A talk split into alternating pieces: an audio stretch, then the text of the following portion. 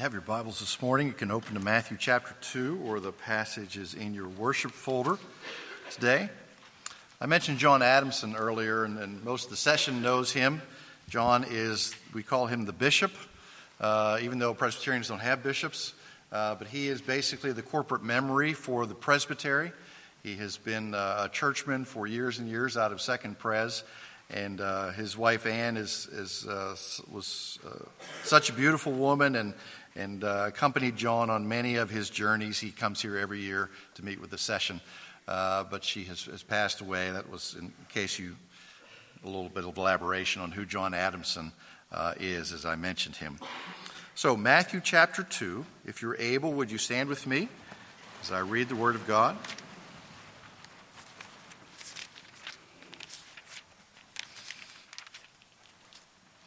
Our Heavenly Father, we ask that you would send your Holy Spirit upon us.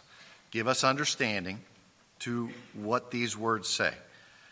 Give us the, the meaning that we might live in holiness, that our lives might be demonstrations of obedience to Christ the King. It is in His name we pray. Amen. So, Matthew chapter 2, verses 1 through 12. Now, after Jesus was born in Bethlehem of Judea in the days of Herod the king, behold, wise men from the east came to Jerusalem, saying, Where is he who has been born king of the Jews? For we saw his star when it rose, and have come to worship him. Now, when Herod the king heard this, he was troubled, and all Jerusalem with him. And assembling all the chief priests and the scribes of the people, he inquired of them where the Christ was to be born. They told him, In Bethlehem of Judea, for so it is written by the prophet. And you, O Bethlehem, in the land of Judah, are by no means least among the rulers of Judah, for from you shall come a ruler who will shepherd my people Israel. Then Herod summoned the wise men secretly and ascertained from them what time the star had appeared. And he sent them to Bethlehem, saying, Go and search diligently for the child, and when you have found him, bring me word that I too may come and worship him. After listening to the king, they went on their way. And behold, the star that they had seen when it rose went before them until it came to rest over the place where the child was. When they saw the star, they rejoiced exceedingly with great joy. Going into the house, they saw the child with Mary, his mother, and they fell down and worshipped him. Then, opening their treasures, they offered him gifts of gold and frankincense and myrrh. And being warned in a dream not to return to Herod, they departed to their own country by another way. This is God's inspired word for us today. So please be seated. Now, remember, we have been working kind of through the individuals who came to adore Christ the angels, the shepherds. Um, uh, Mary and her adoration of her son, um, the adoration of those who were saved, and now the adoration of the wise men. Now, just as uh, this is going to be kind of history and scripture at the same time, so uh, I'll try to differentiate which, which I'm referring to. But just as a reminder, the timing of the visit of the Magi, uh, the events in this passage are probably a couple months after Christ was born. Uh, we see in verse 11 the family staying in a house rather than in the stable. Um, Jesus would have already been circumcised on the eighth day. Mary would have gone through her ritual of purification. Um, and we read some of that earlier uh, relative to the uh, two turtle doves and the two pigeons she offered. Now, in Leviticus, it says you have to offer a lamb for the first child, the first male child that comes out of the womb. Um, so, if the wise men had already come with their very expensive gifts, we would have assumed that Mary and Joseph would have had enough to get a lamb. But if you're poor, then some turtle doves or pigeons will suffice instead. Um, so, who were the Magi? Hmm. Well, we sing about them, right? So, we're sure there's three. We're not sure there's three. We're, we think there's three because there's three gifts. There might have been 10 or 20 magi that come, but they only brought three gifts. We just don't know, okay? Because not much is said about them beyond wise men from the east came to Jerusalem. That's what we know for sure. Now, it's possible to put some pieces together historically uh, from a variety of sources to give us an idea and, and to draw some general conclusions about who the wise men were. Uh, and what they were about. So, the short version of who the wise men were they were members of an Eastern priestly group. They were descendants of the Medes. So, remember that descendants of the Medes.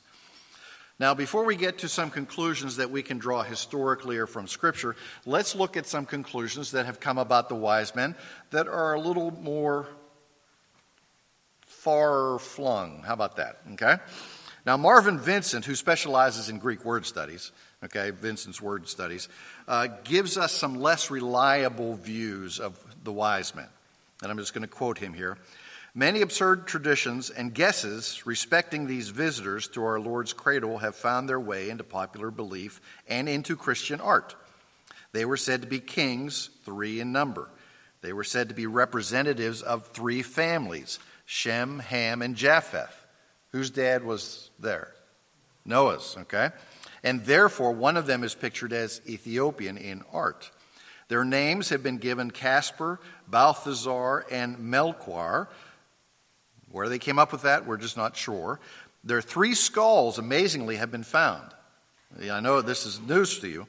Um, the remains of the Magi were brought to the cathedral in Cologne in 1154 after having been pillaged from the Italians.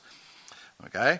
Uh, so Bishop Reynold of Cologne dug up the three skulls and knew right off that they were the skulls of the Magi.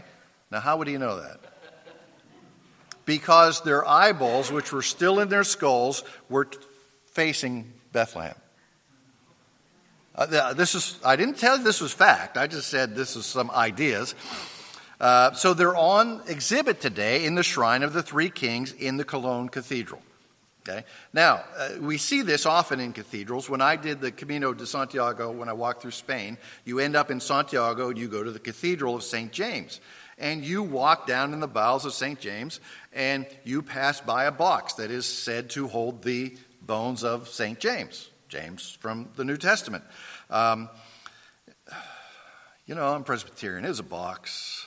Uh, I'm sure there was something in the box. There were people who were very devout who were, you know, kissing the ground and things like that, but um, it was a box, as far as I know. Okay. So let's get to some historic facts and some scriptural things that we do know and can draw conclusions from. Now, the Magi were originally a pagan priestly tribe from the regions of the Medes and the Persians. Okay? Astronomers, astrologists, and in those days, there really wasn't much separation between superstition and science. So they had some power and authority because of that. They were geographically within the Babylonian Empire, which, if you remember, um, if you were in the Sunday school studying Jeremiah, an area that was highly influenced by the uh, captivity of the Jews. They were taken into captivity uh, under Nebuchadnezzar. Uh, and if you remember, they, uh, odds are the most prominent of the Jews that were taken into captivity, his captivity, his name was Daniel. Okay? So, it, odds are, and I'm just going to c- connect some dots here. There's not fact, this is hypothetical. Odds are that the Magi, the, this class of um, priest, priestly individuals, came into contact with Daniel, and that's how they learned about the messianic prophecies. The messianic prophecies. Remember, uh, when they went into captivity, uh, the Lord said Jer- through Jeremiah, build gardens, you know, plant gardens, build houses, you're going to be there a while. 70 years they were there, probably two generations. Plenty of them stayed in Babylon. So there was this Jewish influence now that was taking hold in Babylon.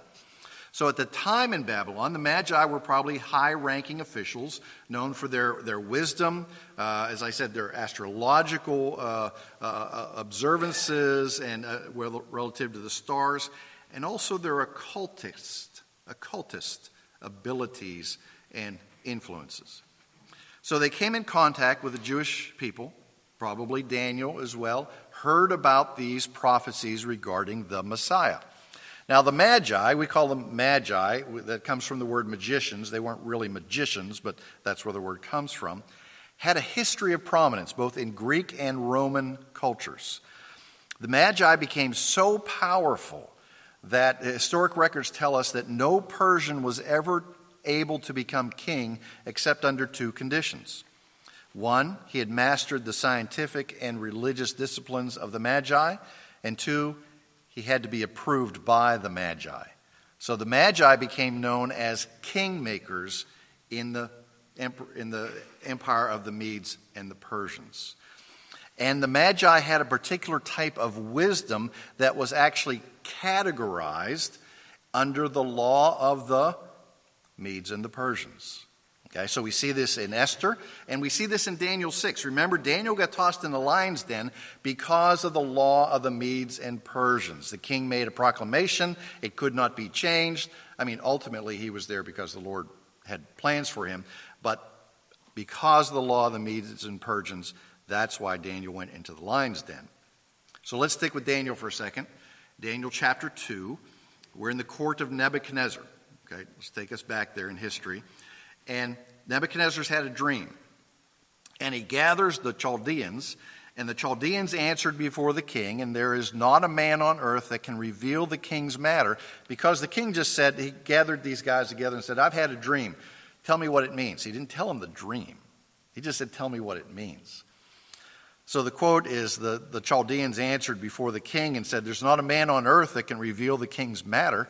Therefore, there is no king, lord, nor ruler that asks such things of the Magi, astrologer, astrologer, astrologer or Chaldeans. We think that's the, saying the same thing three times. Now, of course, we know that Daniel shows up, and because the Lord reveals it to him, he is able to work with the king. So the Magi were known as those who could interpret dreams, but in the instance in chapter 4, only Daniel could interpret the king's dream. Uh, let me quote a little bit from chapter 4. Then came in the Magi, the astrologers, the Chaldeans, the soothsayers, and I told the dream to them, but they didn't make known unto me its interpretation. O Belteshazzar, master of magicians. So there is a name given to one of the masters in the Magi priestly order, uh, but that doesn't match the names of others that we have included, but we do see that name. So, a little bit of history there. So, how did they get to Bethlehem? Well, we all know they followed the star. What was the star? It was a star, okay? But there are other thoughts, so I'm going to give you some of those other thoughts. Dr. Nicole, Colin Nicholl, wrote a book, The Great Christ Comet, revealing the true star of Bethlehem. Okay? He says it's a comet. And it showed up in its regular path. It's out there doing its uh, orbits in the galaxy. And it was just a natural phenomenon that the Lord used to lead the Magi, who were astrologers, uh, to the place in Bethlehem. Much like Halley's Comet, I think it's 76 years uh, does its orbit. I don't believe it was a comet um, because it says it was a star. That's one thing. Now, we the comet, star, did they know the difference? But the Lord is able to use a variety of things in a variety of ways. We know He created a big fish to swallow Jonah, that he could survive three days within its belly. And then we hear nothing again of the big fish, and pretty much like the star, it shows up, we see it, or we don't see it, the, the Magi see it, they follow it, and then nothing about it again. Christianity is full of supernatural. I mean, it is the supernatural that we're talking about. We see it in the Old Testament, we see it in the incarnation of the Son of God coming into this world. We see it in the atonement for our sin, we see it in the empty tomb and his return. So the Lord uses the supernatural, virgin conception, he also uses the natural order of society and, and of the world that he has created. Uh, so he is not above uh, using the regular things and the regular happenings to further his will. Uh, but I would hold that um, this is a star created especially for this event, but Scripture doesn't give us an answer to that. It just says a star appeared in the east and they followed. Uh, so we're left to draw our own conclusions. So must, it must not be essential to know if it was a real star or a comet because the Lord doesn't tell us, just as a star. So God had preordained this star in Bethlehem in the same way that He had ordered society and ordered history to bring His Son into the world at this time. And it was that star that ultimately led the Magi to the Messiah. And what did they do? This is the most important aspect. Where is he who has been born king of the Jews? For we saw his star when it rose and have come to worship him. They've come to worship the newborn king.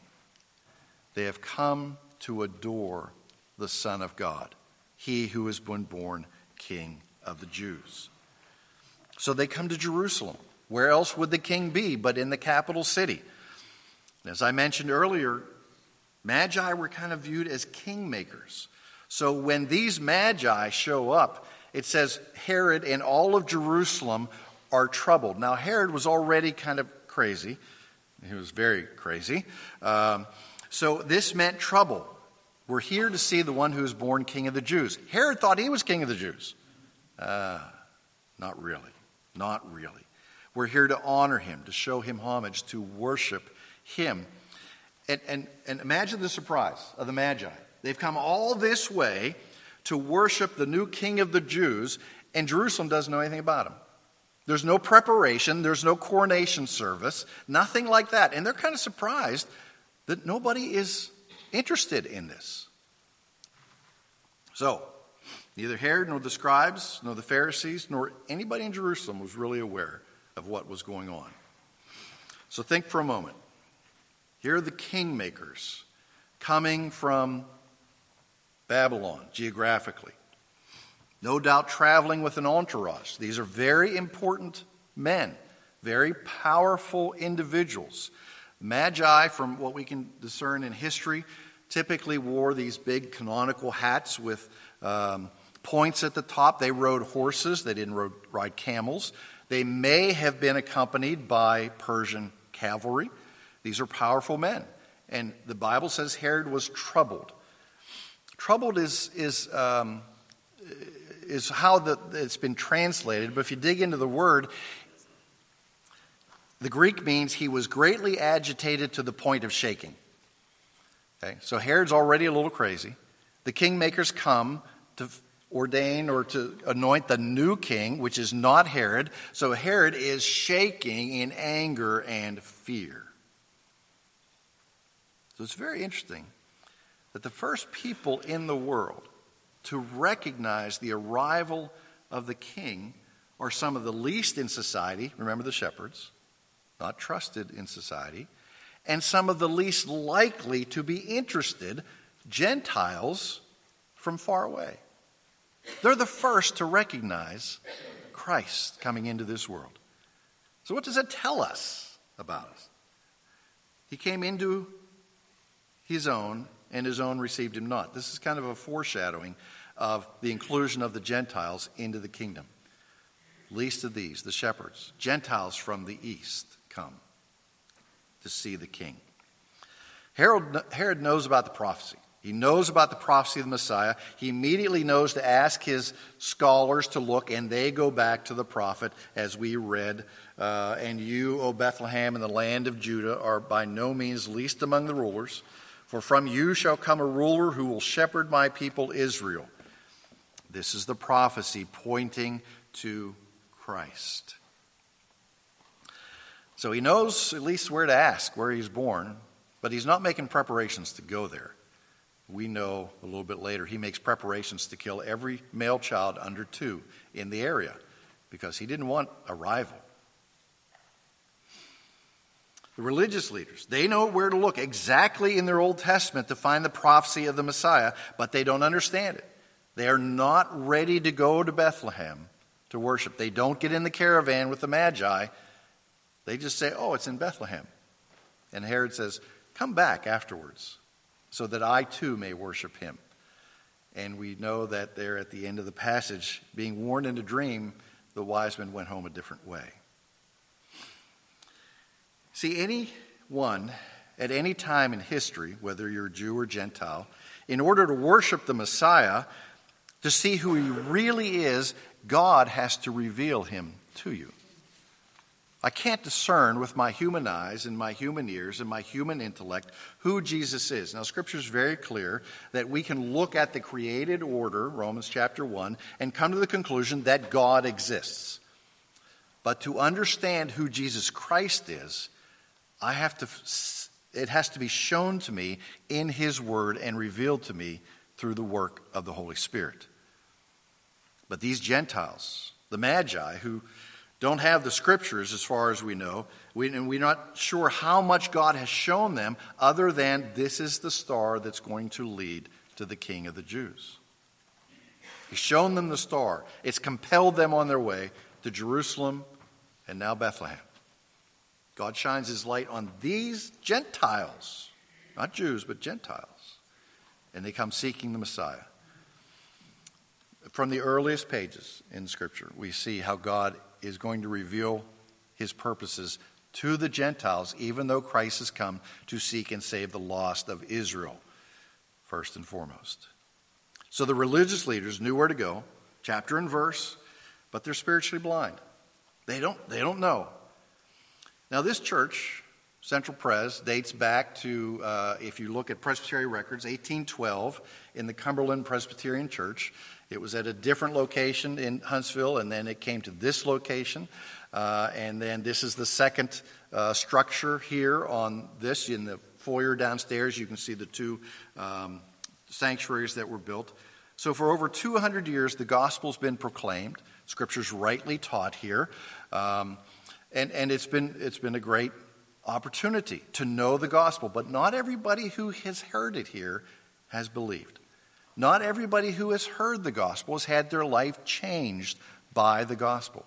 Now, thanks be to God that many, many have. Through the faithful preaching, the Sunday school teachers, uh, youth directors, all the individuals there, but not everybody has believed. We see this in the New Testament. The gospel is preached to um, Jews, Gentiles, Pharisees, tax collectors, prostitutes. Remember the cities of Chorazin, Bethsaida, and Capernaum, northern part of the Sea of Galilee. Jesus wipes out diseases in those cities, in that area, because he heals so many. The gospel is preached, but the majority of people don't believe. And he says, Woe to you, cities! Woe to you! Not everyone believed. Not even all those who saw and experienced the miracles of Jesus Christ. Luke 17, 10 lepers. They all come to Jesus, and he heals them all. How many come back to worship? Just one. What happened to the other nine? What'd they do? Well, they were so excited that they weren't lepers anymore, they just kept going on. Only one understands and comes back to worship the one who's changed his life forever. Matthew's telling us that Jesus is not just the Savior of the Jews, he's the Savior of the world. Jews and Gentiles, every tribe, tongue, and nation Jew, Greek, slave, free, male, female, he's the Savior of all. And people all over the world are being saved and risking their lives to worship him, the singular Savior of the world.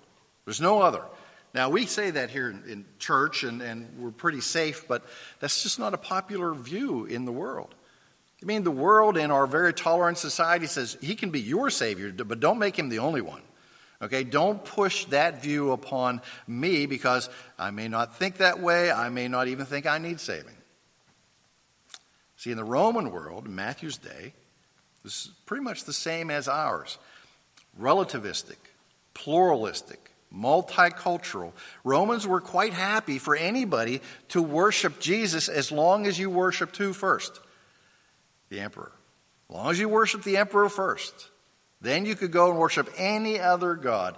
But the Christians said no. Jesus Christ is Lord alone, King of kings and Lord of lords. So, as I said, this is the reason why the wise men came. Verses 2 we have come to worship him. And then verse 8, when it says that I too may come and worship him, because I know you're going to worship him. That's what Herod said. Matthew doesn't tell you who the Magi are. Doesn't tell us how many. Like I said, we all sing We Three Kings, but we don't know that there were three. Three gifts for sure. He doesn't tell you how they were dressed. He doesn't tell you their names. He doesn't tell you what happened to them after they went home a different way. He doesn't tell you the dates of their death or where they're buried. He tells you they saw a star and they followed, and it led them to Christ. And when they got there, they worshiped him. Because that's the center of the story of Christmas. That's the center of the story of history that Christ came into this world. And everything hinges on that event. Even the very gifts that are given at that time are fit for a king and they point to his work. We know the gifts gold, frankincense, and myrrh. Somewhere in my office are little bags of gold and frank, no, not gold, frankincense and myrrh. The, the guy who gave me those, I said, Where's the gold? he says, oh, No, I don't think so. Frankincense and myrrh, very expensive things. They opened the treasure. They presented these things to him. These are kingly gifts, but how ironic that the boy who had laid in a feeding trough is now receiving kingly gifts. But remember the first chapter of Matthew. The genealogy of Jesus is laid out, and Jesus is the descendant of David. And it was foretold that there will be a descendant of David who will sit on the throne for all eternity. Jesus Christ the Lord. He's the one who will sit on that throne. So Jesus is receiving kingly honor from Gentiles. Gentiles. The gifts he's been given speak to his life, his ministry, his work, and his death. For some of those spices were used in embalming. The child they came to worship had a work to accomplish our salvation. And he did so willingly for the joy that was set before him. He came into this world to give his life for us, to seek and save the lost. And on the third day, he conquered death, the first to come out of the grave. So we look at the wise men who came so far to worship Christ the King. Let's pray.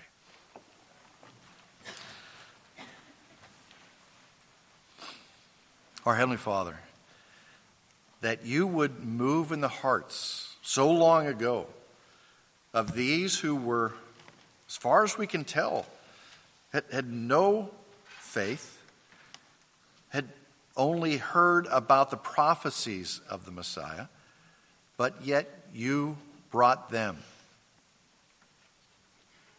to where Christ was. You showed them the way and they arrived so that they could worship the king. And we see, like the, the shepherds before them, they went home a different way. Now, we might take that as just geography or directions. But we can't help but think if they had come to worship the King, that their lives were forever changed and that they would never be the same. Lord, you have called us here on this day that we might hear these things, that we too might know Christ the Lord and Savior, Christ the King of kings and Lord of lords, that our lives would never be the same, that each day that we know these things, we would grow in holiness and in obedience, that He would be first in our thoughts, that His desires would be first in our hearts, that obedience to Him would reign far above obedience to anything that man can say or do. Lord, send your Holy Spirit upon us today that we might live these things out to your glory, that others may know of the King of Kings and Lord of Lords. For it is in Christ's name we pray. Amen.